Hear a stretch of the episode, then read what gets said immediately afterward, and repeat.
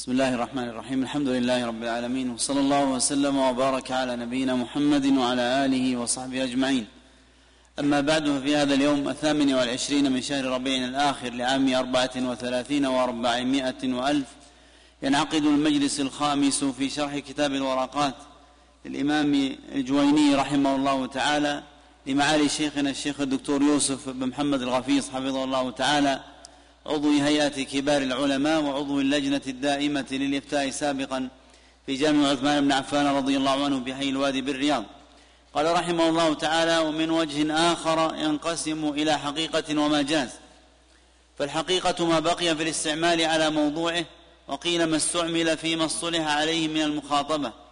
والمجاز ما تجوز عن موضوعه والحقيقة إما لغوية وإما شرعية وإما عرفية. والمجاز إما أن يكون بزيادة أو نقصان أو نقل أو استعارة. فالمجاز بالزيادة مثل قوله تعالى ليس كمثله شيء والمجاز بالنقصان مثل قوله تعالى واسأل القرية. والمجاز بالنقل كالغائط فيما يخرج من الإنسان والمجاز بالاستعارة كقوله تعالى جدار يريد أن ينقض.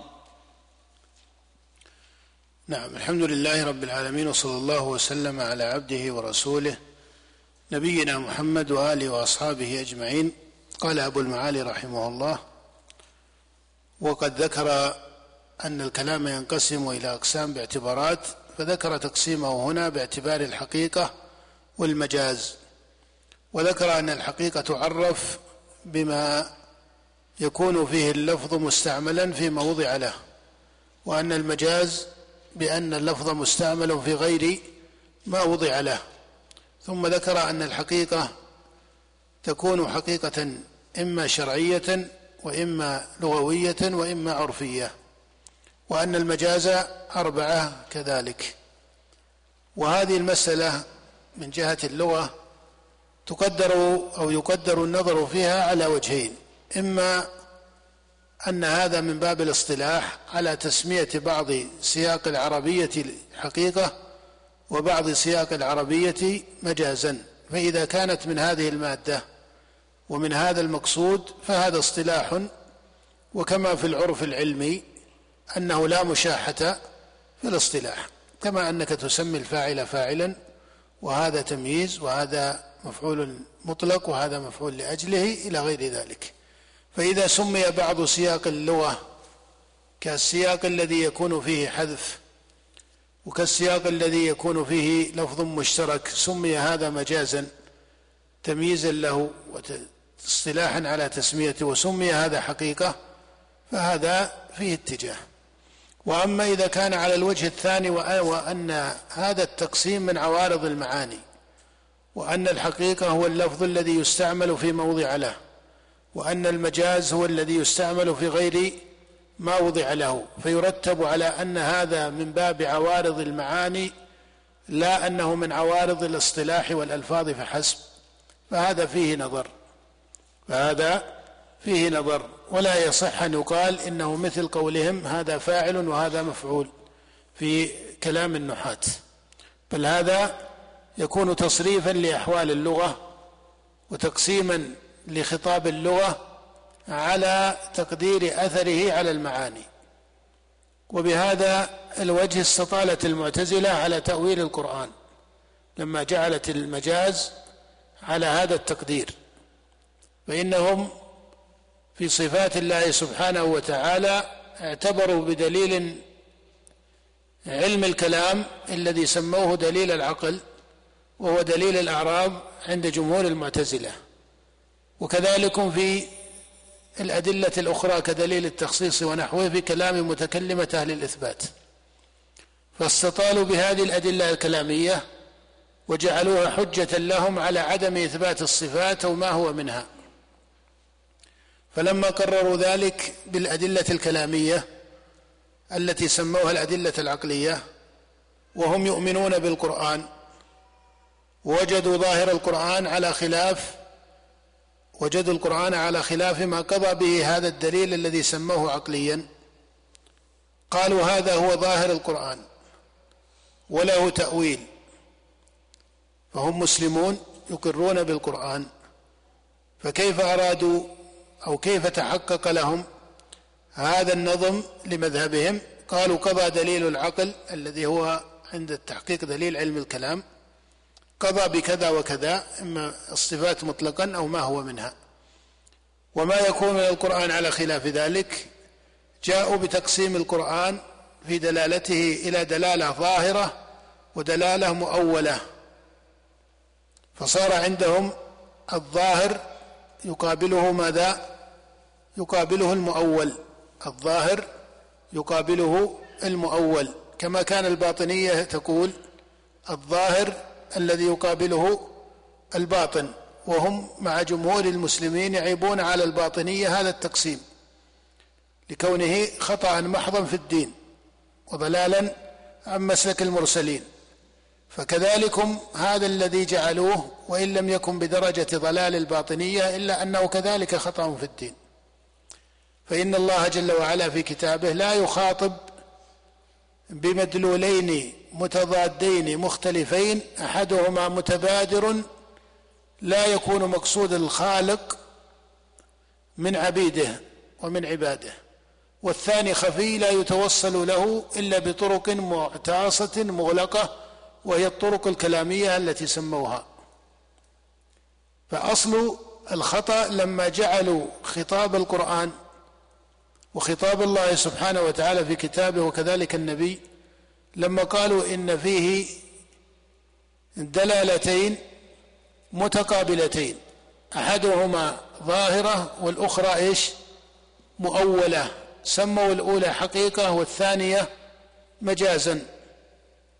ثم قالوا الأصل العمل بالحقيقة إلا إذا قضى صارف بصرف الدلالة عن العمل بالحقيقة إلى العمل بإيش؟ بالدلالة المجازية اللي يسمونها الدلالة المؤولة.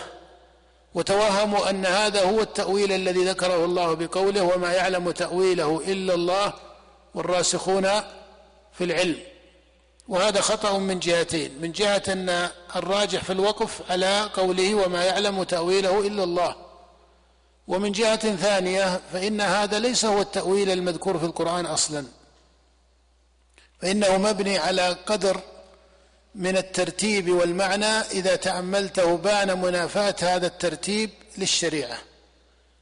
إذا تأملت بان منافاة هذا الترتيب للشريعة. ما هو هذا الترتيب؟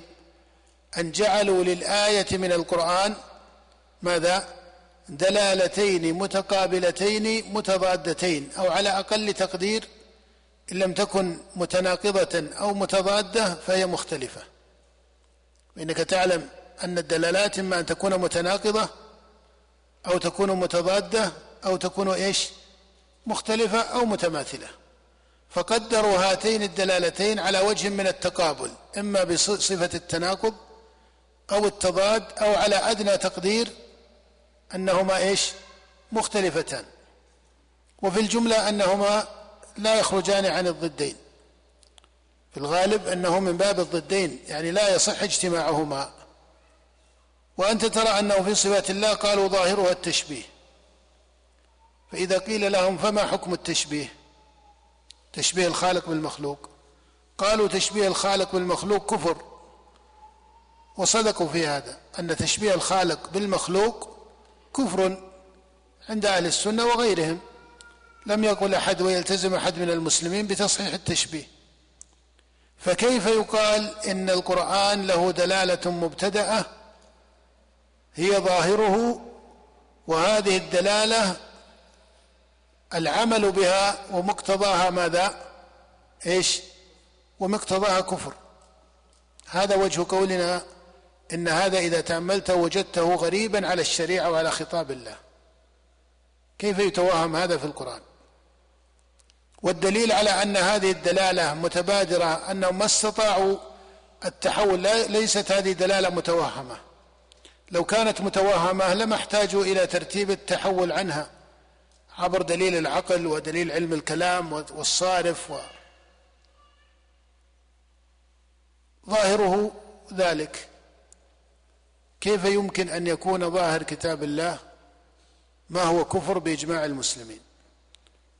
ثم يتحول عنه إلى ماذا؟ ثم يتحول عنه بطرق متكلفة في العقل تسمى دليل العقل وهي دليل علم الكلام. هذا بين السقط والخطأ وبين الضلالة في أن ما سموه تشبيها وإلا فالتشبيه كفر لكن ما سموه تشبيها فهو ليس تشبيها. فإن إثبات صفات الله وكمال الله ووصف الله جل وعلا بصفات الكمال على الوجه اللائق به المنزه عن مشابهة خلقه. فإن هذا حق وكمال وليس هو التشبيه الذي نفي بقول الله ليس كمثله شيء. هذا على كل حال بحث في مسائل أصول الدين لكن فيما يتعلق بمسألة الحقيقة والمجاز أنها استدعيت بهذه القوة في كلام نظار المعتزلة. لأنهم لما قرروا بموجب دليل علم الكلام اللي سموه دليل العقل تأويل الصفات وهم يؤمنون بالقرآن ويجلون القرآن باعتبارهم مسلمين كيف يتعامل مع هذا الخطاب في القرآن؟ قالوا هذا ظاهره ونحتاج إلى إيش؟ إلى تأويله.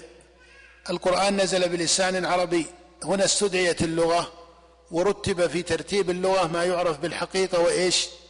والمجاز وأن اللغة فيها حقيقة وفيها مجاز وهذا لا وجود له. لا أحد يعبر لا أحد يعبر بجملة واحدة ويكون له من عبارته يكون له ماذا؟ يكون له مرادان متضادان. يكون له مرادان مت بينهما تضاد. هذا لا يقع. إلا إذا كان يقصد التلبيس. فيستعمل من الخطاب المشكك والمضطرب وهذا مما ينزه عنه خطاب الأنبياء فضلا عن ما نزل من عند الله وهو القرآن. فاذا الفتنة حصلت في كلام الباطنية الظاهر والباطن. وقع عند هؤلاء خطأ صار أكثر شيوعا من ضلالة الباطنية وإن كان قول الباطنية أبلغ ضلالة. وهو تقسيم خطاب القرآن إلى ظاهر وإيش؟ ومؤول. هذا صار فيه فتنة كثيرة في العلم. حتى التبس على كثير من الفضلاء من متكلمة أهل الإثبات الذين لهم مقام معروف في علم الشريعة وفقهها وأصولها. وهي مسألة الظاهر والمؤول. هذا التقسيم غريب على اللغة وغريب على الشريعة. لا يوجد خطاب فيه معنيان مختلفا أما أنك تسمي بعض سياق اللغة ما كان فيه إيجاز حذف. حذف المضاف وإقامة المضاف إليه مقامه معروف في اللغة. أليس كذلك؟ واسأل القرية المقصود واسأل أهل القرية. حذف المضاف وأقيم المضاف إليه مقامه. هذا إذا سميت حذف المضاف وإقامة المضاف إليه مقامه سميت هذا النوع من السياق مجازا لك ذلك وليس لك ذلك لك ذلك هذا لا, لا إشكال فيه. والحذف ما هو موجود في لغة العرب؟ موجود في كل لغات بني آدم. ولو أن الناس يتكلمون بكل المفردات التي يركب منها الحالة والسياق لمن الناس بعضهم بعضا. أليس كذلك؟ تضحك؟ ليش تضحك؟ صح. يعني ال ال هذا ليس في لغة في, في لغة العرب وحدها. فهذا موجود في كل لغات الناس أنهم يتكلمون بالمقتصد المفيد من القول. الكلام هو اللفظ كلامنا كما قال ابن مالك كلامنا لفظ مفيد كاستقم. ما قال استقم أنت؟ أليس كذلك؟ مع أنك تقول استقم جملة فعلية. والفاعل هنا مقدر. وحذف المعلوم كما هو بديهي في اللغة حذف ما يعلم جائز كما تقول زيد بعد من عندكما. وفي جواب كيف زيد قل دنف زيد استغني عنه إذ عرف. لو سميت هذه السياقات مجازا لما لما صار فيها منازعة كتسمية الفاعل فاعلا والحال حالا والتمييز تمييزا. لكن أن يقال الخطاب من الله أو من أهل اللغة يأتي السياق فيه دلالتان متضادتان أو على أدنى تقدير مختلفتان.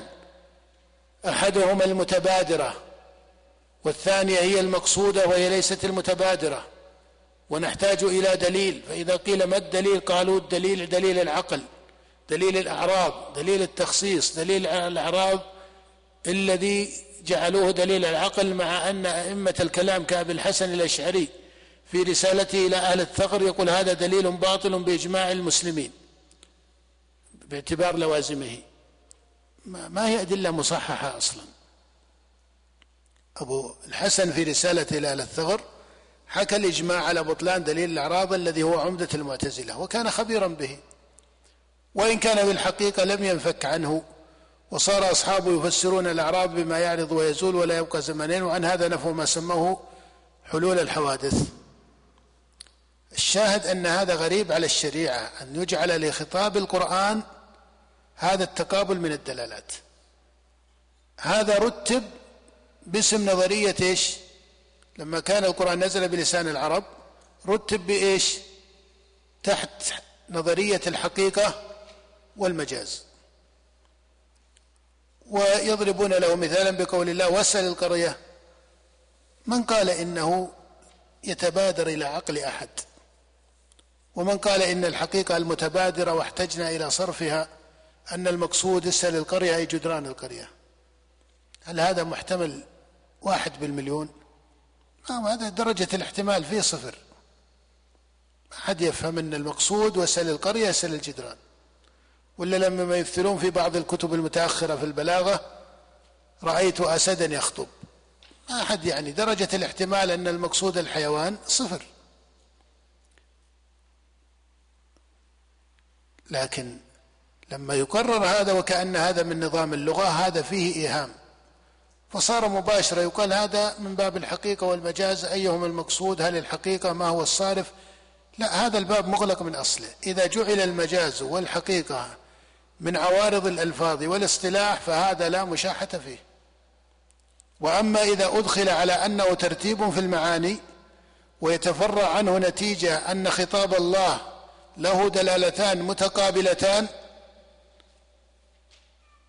ونحتاج إلى هذا التأويل وقانون التأويل فهذا ينافي ما جاء في كتاب الله من أنه بينات من الهدى والفرقان وينافي أصل الكلام. لو تأملت أصل كلام بني آدم العرب وغير العرب ما عندهم هذا التقسيم. أليس الأصل أن الإنسان فضلا عن كلام الخالق جل وعلا أليس الأصل أن الإنسان يتكلم بالجملة ويريد بها معنى؟ هو الذي في نفسه متى يأتي التوهم في تردد الدلالات؟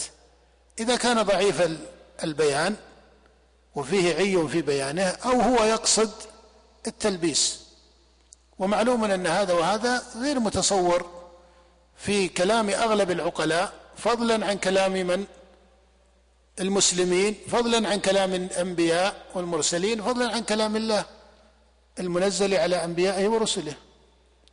هذا ليس ليس له شأن معتبر وهي بدعة حصلت في الإسلام وترتب عليها مسألة الظاهر والمؤول وهذا لا هذا غريب على الشريعة. كغرابة مسألة الظاهر والباطن وإن كانت دونها لكن مع الأسف صارت الفتنة بها أكثر لما فيها من الاشتباه. بخلاف الظاهر والباطن فإن الاشتباه فيه بعيد ولا يقع فيه اشتباه فصار النفرة عنه أبلغ لاستحكامه في الضلالة. فالمقصود أن هذا التقسيم فيه نظر أن هذا التقسيم أما تسمية بعض سياقات اللغة فهذا واسع وهذا معروف. وإذا نظرت وجدت أنهم يسمون المشترك أو يسمون إيجاز الحذف مجازا فهذا إذا سمي المشترك أو إيجاز الحذف مجازا على هذا الاصطلاح صح كاصطلاح اللفظي وأما إذا ابتليت به النصوص على هذا التقدير وهذا الترتيب وجعل لها هذه الدلالات المتقابلة فهذا غلط وسقط تصان عنه نصوص الكتاب والسنة. نقف على هذا وبالله التوفيق وصلى الله وسلم على عبده ورسوله نبينا محمد.